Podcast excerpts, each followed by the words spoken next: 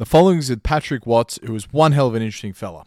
Uh, the more and more we talked, both before and after the interview, it became really clear how almost exactly overlapping our interests are. So, needless to say, um, uh, this was a really fun episode to record. The podcast is about the themes from his debut book, The End of the American Empire. It's just come out in the US and UK markets, so please do not hesitate for one second. Go out and go and get it. The Amazon link is in this podcast description. And this is a self-published book from Patrick. So my hope is is that the Curious Worldview audience will really make a difference in moving the needle here. Uh, refer to the timestamps for all the topics discussed. Pump that good juice into the algorithm, which comes in the form of five stars, a five star review. That's either on uh, Spotify or on Apple. And also, I don't know if you saw, but in addition to this show, uh, my interview with Bill Browder last week, he comments on the Navalny in our interview just days before the sad news that came in the last few days. So, uh, very timely, topical. Check out that interview as well. And with absolutely no further ado, here is the great and powerful Patrick Watts.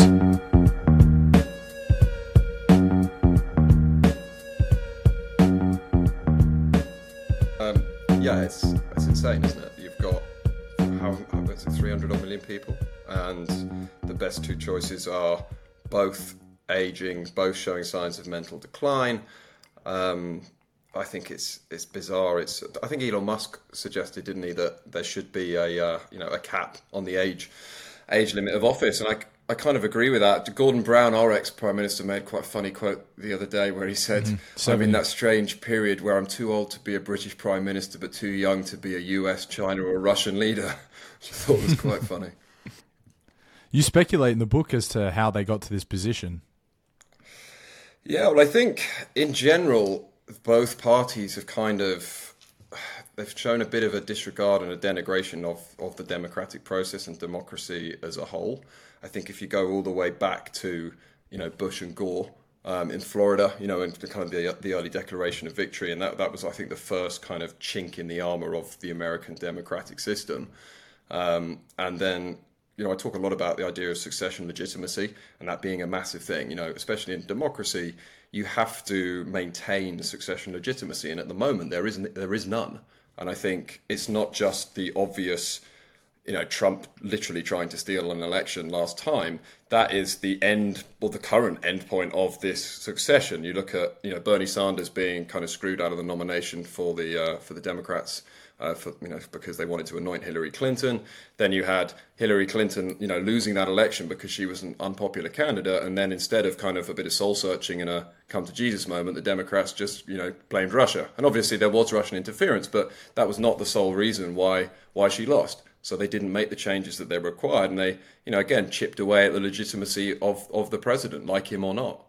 Um, and also, it's it's crazy, isn't it? If you look at the statistics of how many of the recent presidents have won, um, even though they've lost the the popular vote. So you know, there's so many different parts of that system that just don't seem to work. Is there a more uh, uh, damning data point as to a failing democracy than that?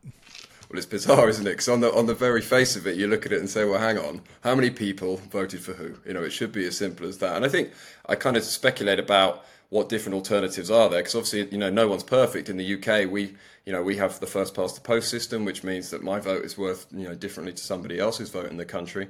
Um, other states, and I think Italy, they have a, a way of just kind of making up votes so that you don't kind of have uh, minority governments. So there's there's no kind of perfect situation, but yeah, I, I, think currently the actual legitimacy of the of the US kind of model is is in, in a bit of a shambles, and I don't see mm. any result that I can forecast of this election that's going to change that. From a cultural or even social perspective, um, do you have an explanation for how their two options are both these shocking, horrible, unlikable people? I think the problem is there's um, there's a really good book by a chap called Matt Taibbi uh, called Hate Inc. And I read that about maybe about seven or eight years ago. And essentially, that posits that after the after the Cold War, um, the US was you know global hyperpower. There was essentially empire. There was no real challenger. You had the the war on terror, and you had kind of some disastrous um, occurrences there. Um, but in terms of a you know a direct challenger, there was nobody for the US to root against. So you know in in absence of that, especially after the conclusion of the war on terror, kind of proper, you know they the the media essentially whipped up these partisan feuds to essentially fight each other. So you've got this situation where everything is completely hyper partisan. Um, and that has created the conditions where a, a candidate like Donald Trump can emerge. Um, he is just a symptom of the of the situation. You know, the the people that are voting for him, especially the first time round, I don't think the majority of them voted for him because they like his character. They also probably don't like many of his policies, but they just feel completely ignored by the alternative. And the alternative was, you know, the Democrats who don't represent them whatsoever. Uh, for what it's worth, I actually think, you know, if Joe Biden had decided to quit or to say that he was only going to be a one-term president, he would have been remembered as one of their better presidents. Um, uh, but unfortunately, he's been seen to be, you know, kind of forcing the issue and carrying on, and now, you know, he's incredibly unpopular. Um, and a kind of link to that is, unfortunately, the unpopularity ratings of, of uh, the VP Kamala Harris. I think if she was much more popular, I don't think he'd be running. It's not her, you know, it's not necessarily her fault. She's just not unpopular, isn't she? So I think it's, um, yeah, it's an impossible situation. Plus, the, well, the Republicans, for a start, that, that party is now, as the Donald Trump Jr.'s son said uh, on the, on the sixth of January, this is Donald Trump's party now. You know that was years ago, and it still stands. It still stands to reason. Yeah, Joey B is eighty-two years old. That's crazy. Surely right? you just want to retire, spend some time with the grandkids play golf. anything like it's anything. You know, yeah, walks in the walks in the country like to get on the memoirs, get get the presidential yeah. library up and running. But yeah, it's set um, down some legit memoirs. I mean, the man's lived a hell of a life. Yeah, and it's.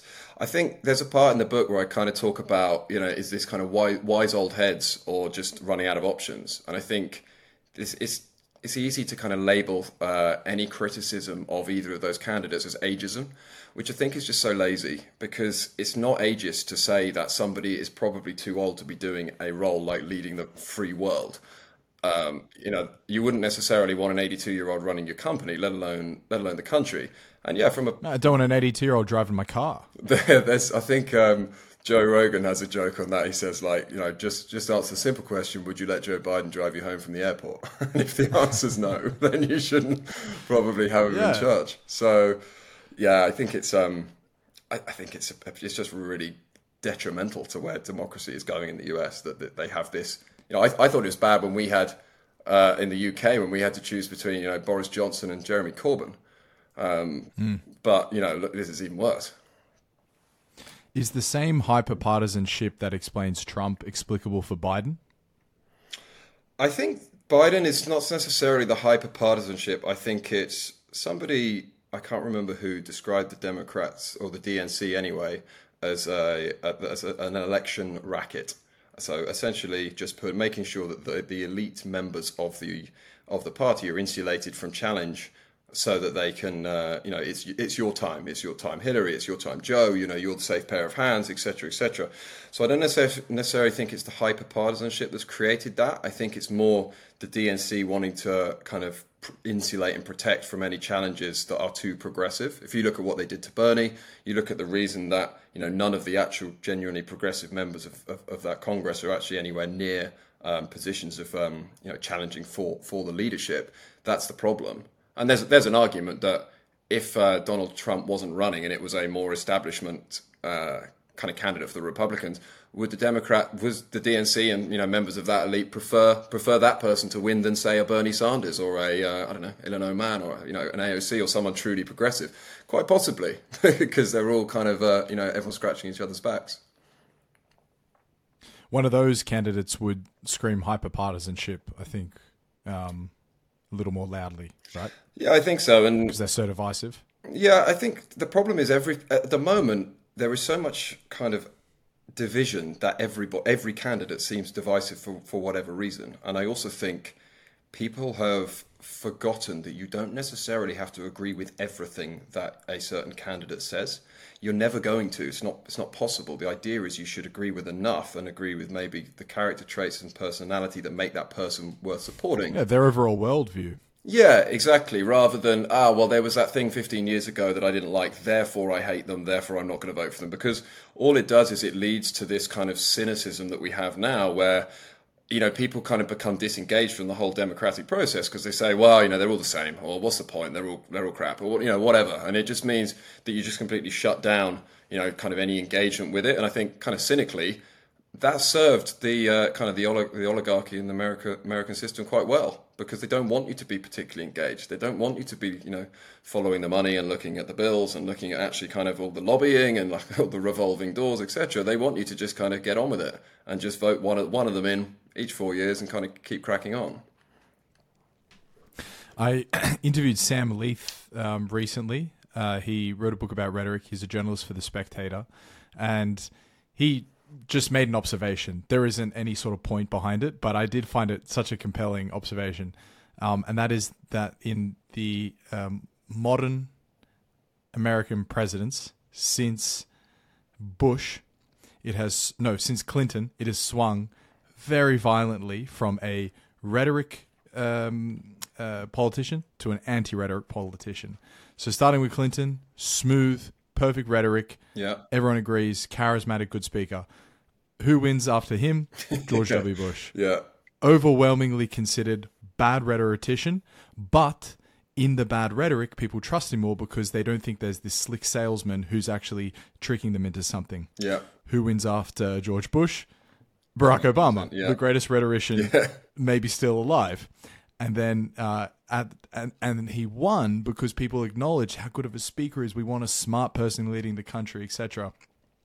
Then by the time he's out, the worst anti-rhetorician ever comes in, Donald Trump. Yeah. You know, who is just um, one of the things people loved about him, and they would openly say it, is that he speaks so plainly. He speaks exactly to me. He uses the words of the everyday man, etc.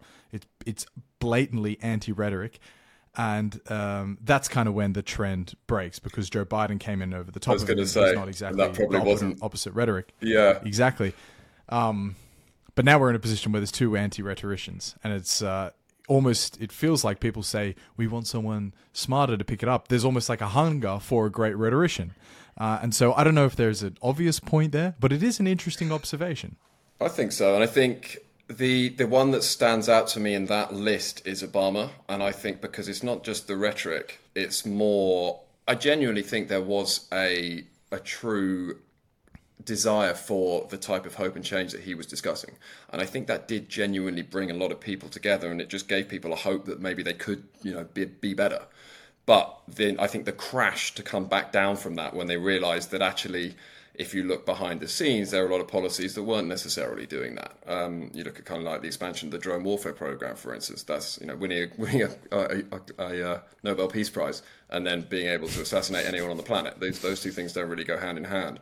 And I think once you come up from such a high, lofty you know position of hope it's so easy to crash back down again, and then you return to cynicism. And who better to return you to cynicism than Donald Trump? And um, it's quite funny what you say about you know the way that he speaks. There's a really good. Uh, obviously, I don't know if you watched South Park, but when they uh, when they Of started, course. yeah, they started running with uh, obviously Mr. Garrison or Mrs. Garrison as, as Trump, and it was just like you know he'd say whatever he wants, and then uh, all the crowd would be like, yeah, he just say he just says it like says it like it is, yeah, he's just one of us, and he's saying like, don't vote for me, I really don't want this fucking job, and they're like, yeah, God, you tell him. that always made me laugh. Yeah, legends. um, so you write that you're a self-confessed Americanophile. Um, do you have any sense for where that came from to begin with? I think, like kind of everybody who grew up, so I'm uh, approaching 40 now, you know, growing up in those kind of formative years after the end of the Cold War, uh, you know, the Hollywood myth, as I call it, it was exploding everywhere. You know, everything Amer- America was about was big, it was brash, it was cool, it was, uh, you know, the, the well, I think you know the commercial empire, if you want to call it that, the commercial and cultural empire was so pervasive, and you know, it, every corner of the globe it seemed to touch. And even as a kid, I remember we always wanted to. We used to go uh, holidaying in France. You know, it was, it was, lovely, but we kind of went every single year. Got a little bit samey. We're desperate to go to America, you know, just to check it out. And like when we finally got there, it's, it's so everything's so oversized. It's just um, you know kind of bowls you over a little bit. And I think from my time, done quite a few road trips around and driven thousands of miles, um, lots of different states. And kind of I just like meeting normal people and talking to them and seeing what they think. And you know, by and large, everyone's been really super friendly. I like the fact that compared to, you know, the UK, British people could be quite cynical, um, Europeans mm-hmm. as well. um, whereas, you know, in America, everyone seems to be very open, you know, very open, very friendly, happy to chat, you know, invite you in. And I, that was, I, I really kind of just enjoyed that. And then the more that I would go back and the more that I would speak with people, the more that that resonated with me. And then once I started to scratch under the surface a little bit, I realised that okay, well, would I potentially have got that same reaction if I if I wasn't, you know, a, a, white person? Maybe not, you know. And then I started to dig a little bit deeper, and then that's kind of what led me to want to scratch the itch of just seeing exactly what was going on under the bonnet, and then kind of leading to this situation where I kind of describe myself as a bit of a concerned friend, which is how I'm trying to write, you know, rather than um, just being hypercritical and you know, which is not going to help anybody. It's just it's sometimes mm. more easy to kind of uh, discuss with something what's going on when you don't have as much skin in the game. You know, I don't think I could have written this book if I was an American Democrat or Republican because I think instantly one side, if you want to call them sides, is going to come out straight away. Say, oh, that's you know that's rubbish. You're not patriot or whatever. Uh, okay, so you mentioned um, the enthusiasm of the Americans was something that you found uh, particularly charming. I actually couldn't agree more.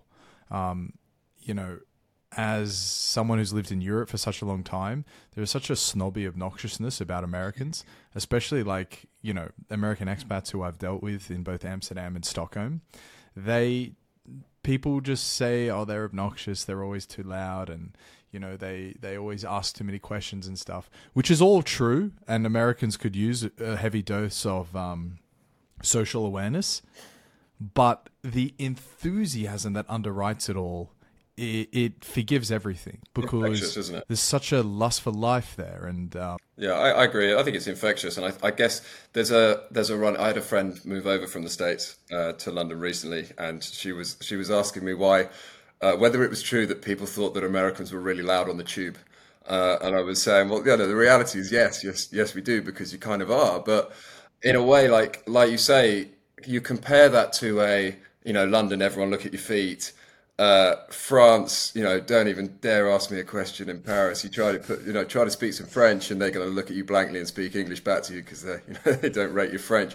So, you know, I always quite quite enjoyed the American. Uh, you know, it is a it is a brashness, and I think they could definitely do with a bit of self awareness on the whole because you know they are their influence is oversized everywhere on the globe, and it's sometimes kind of mm-hmm. realizing that. And again we kind of spoke offline about you know that kind of litany of sins that I've laid out pretty dramatically in the early chapter of the book.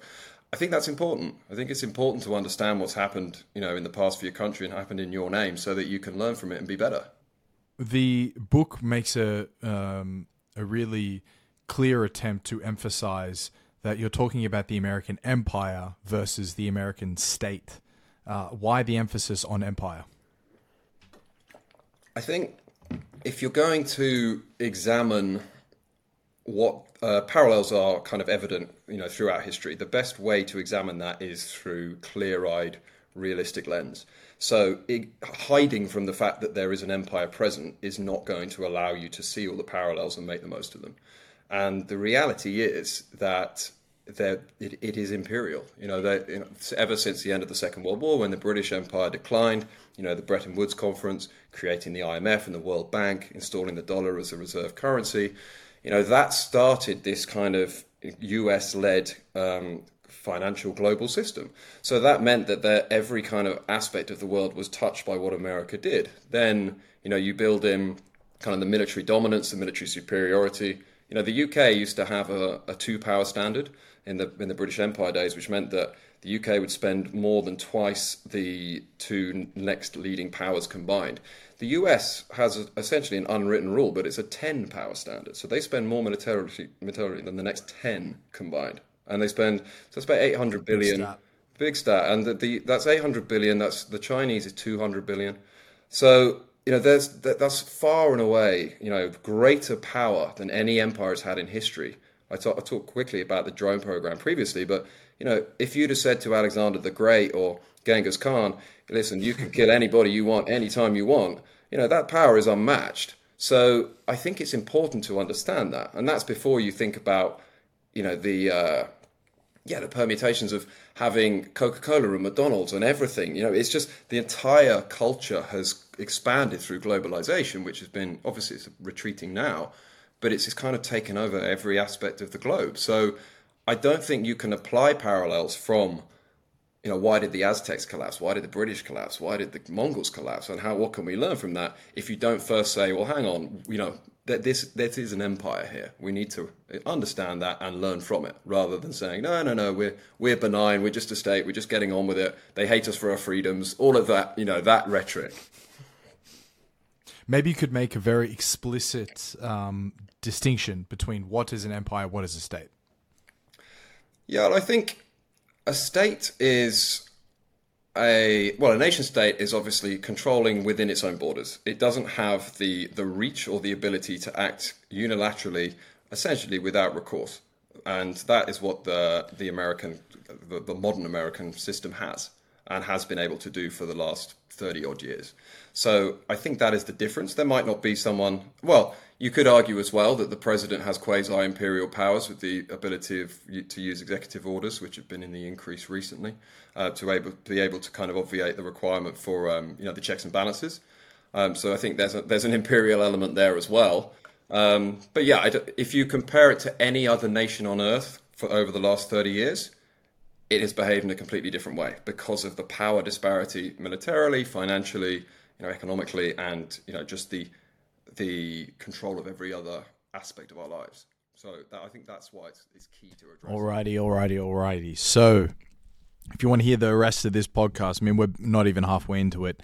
Patrick goes on to give behind the scenes of self publishing. He talks about uh, John Perkins and Confessions of an Economic Hitman. He gives a really interesting scorecard for how uh, great empires of history have fallen, and then, of course, draws parallels and distinctions to the current American empire.